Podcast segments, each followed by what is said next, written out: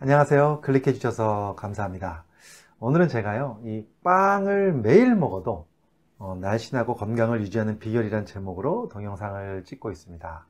사실 빵 그리면 밀가루로 만든 음식이잖아요. 밀가루 음식이 몸에 안 좋다는 걸 너무 많이 알고들 계시잖아요. 사실 밀가루는 그 하얀 밀가루 혈당 지수가 높기 때문에 이제 먹자마자 혈당을 빨리 올리죠. 그러다 보니까 인슐린을 자꾸 나오게 하고 그러다 보면 비만이 잘 생길 수가 있고 그 다음에 또 어, 잘못하면 이 인슐린 저항성 즉 당뇨병으로 자꾸 발전할 수도 있고 그러다 보면 대사증후군도 생길 수 있고 대사증후군이 오래 있다 보면 결국은 또 혈관이 망가질 수 있고 한마디로 얘기해서 밀가루가 몸에 안 좋다는 것들을 여러분들이 되게 많이 들어보셨을 겁니다. 그런데도 불구하고 도대체 어떤 빵을 먹길래 빵을 먹어도 건강하고 날씬하게 유지할 수 있을 것인가 그런 사람들이 어떤 사람들인가 거기에 대한 이야기를 잠깐 드려보려고 합니다. 오늘 이 영상 궁금하시다면 끝까지 봐주시고요. 그리고 도움이 되셨다면 좋아요, 구독, 알림 신청까지 해주시면 정말로 감사하겠습니다.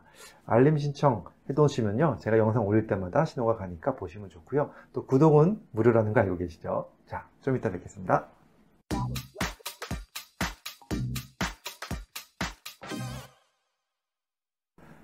안녕하세요. 가정의학과 전문의 교육하는 의사 이동환입니다. 오늘은 제가 빵을 먹어도 예, 매일매일 먹어도 예, 건강하고 날씬하게 유지하는 비결 아, 과연 그런 사람들이 있을까요? 있습니다. 지구상에 어떤 분들이냐 바로 유럽 사람들입니다. 유럽에는요, 어, 뭐 프랑스도 그렇고 어, 그런 프랑스에 있는 사람들이 이렇게 보면요, 빵을 주식으로 먹고 있는데도 불구하고 날씬한 사람들이 굉장히 많다라는 거죠.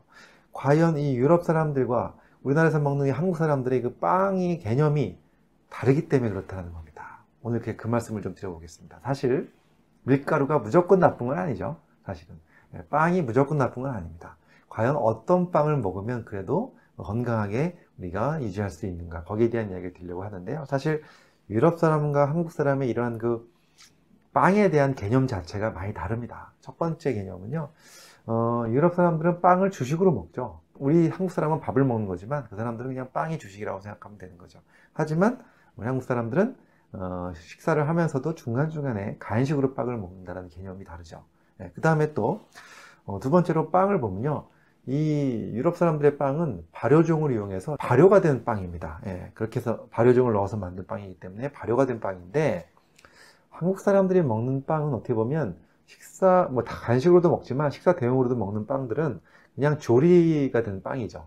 예, 그래서 좀 어, 다른 개념의 빵을 먹고 있다는 겁니다. 그 다음에 세 번째는 하얀 밀가루는 굉장히 식감이 부드럽잖아요. 그래서 한국 사람들이 먹는 빵은 주로 부드러운 식감의 그 하얀 밀가루를 만든 빵들을 좋아하지만 이쪽에 그 유럽 사람들이 먹는 그러한 그 주식으로 먹는 빵은 사실 통밀, 호밀 이런 것들을 많이 넣어서 그 하얀 밀가루가 아니기 때문에 굉장히 거칠면서도 어 좀 딱딱한 그런 식감의 빵들을 주식으로 먹고 있다는 것이죠. 그래서 그 빵의 종류가 완전히 다른 거죠. 예. 그 다음에 네 번째로 다른 것은 뭐냐면 그 빵에다가 어, 뭘 같이 먹느냐.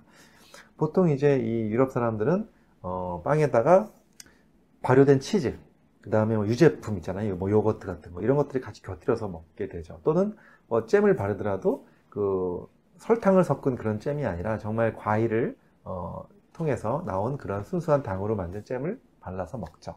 근데 우리가 먹는 빵 하면은 사실 좀 어떻게 보면 굉장히 달달한 크림 또는 달달한 팥빵. 네, 그 다음에 설탕이 많이 들어간 여러 가지 어, 이런 파운드 케이크. 굉장히 달잖아요. 설탕 많이 들어가잖아요. 이런 종류를 우리가 생각을 하게 되죠 빵을. 좀 많이 개념이 다르죠. 네, 그래서 생각해 보면 이런 생각이 들어요. 그 거친 식감에 어, 그 발효종을 넣은 빵, 네, 그 빵은 어떻게 보면 우리가 먹는 밥으로 따지면 현미나 잡곡을 넣은 밥과 비슷한 거죠. 그렇죠. 하얀 밀가루가 아니라 여기는 하얀 흰쌀이 아니라 현미와 잡곡을 넣어서 어, 굉장히 거칠지만 어, 그러한 통곡들을 먹으려고 하는 노력. 또는 밀가루도 마찬가지로 그냥 하얀 밀가루가 아니라 그런 통, 그 통밀이라든가 호밀을 넣어서 어, 거친 식감으로 먹게 하는 노력. 어떻게 보면 비슷한 것 같아요. 잡곡밥을 먹는 것처럼. 그 다음에 또 어, 치즈 요거트. 이거 다 발효식품 아닙니까? 네, 치즈 요거트. 우리나라로 따지면 뭐가 될까요? 발효식품. 그렇죠 김치하고 그 다음에 된장. 네. 한마디로 얘기해서 잡곡밥에다가 된장 그 다음에 김치 이런 음식을 먹는 거랑 비슷한 개념입니다. 보면 통밀빵에다가 예, 발효된 치즈, 그 다음에 또 유제품 요거트 같이 먹는 것. 물론 이제 단백질 성분이 더 많이 들어가겠죠, 이쪽에. 그래서 이런 것들을 보면서 확실히 건강한 식단일 수밖에 없다. 같은 빵이지만 개념이 다른 빵이다라는 생각을 할 수밖에 없는 거죠. 특히나 이렇게 발효를 시킨 빵들 있잖아요. 천연 발효 빵들은 유럽에서는 뭐라고 부르냐면 어, 샤워도우 브레드라고 부릅니다. 샤워도우라는 얘기는 약간 신맛이 나는 빵을 얘기하는데요.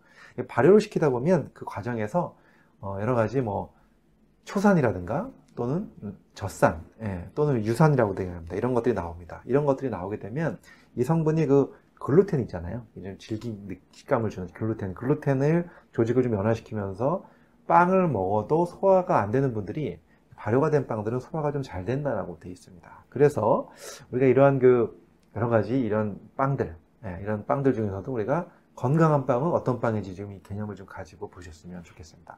이런 건강한 빵을 가지고 설탕이 많이 들어가지 않은 상태에서 여러 가지 건강한 어, 발효된 음식들을 함께 먹으면 당연히 우리가 정말 잡곡밥에다가 된장에다가 어, 두부에다가 어, 그 다음에 또 뭐가 있습니까?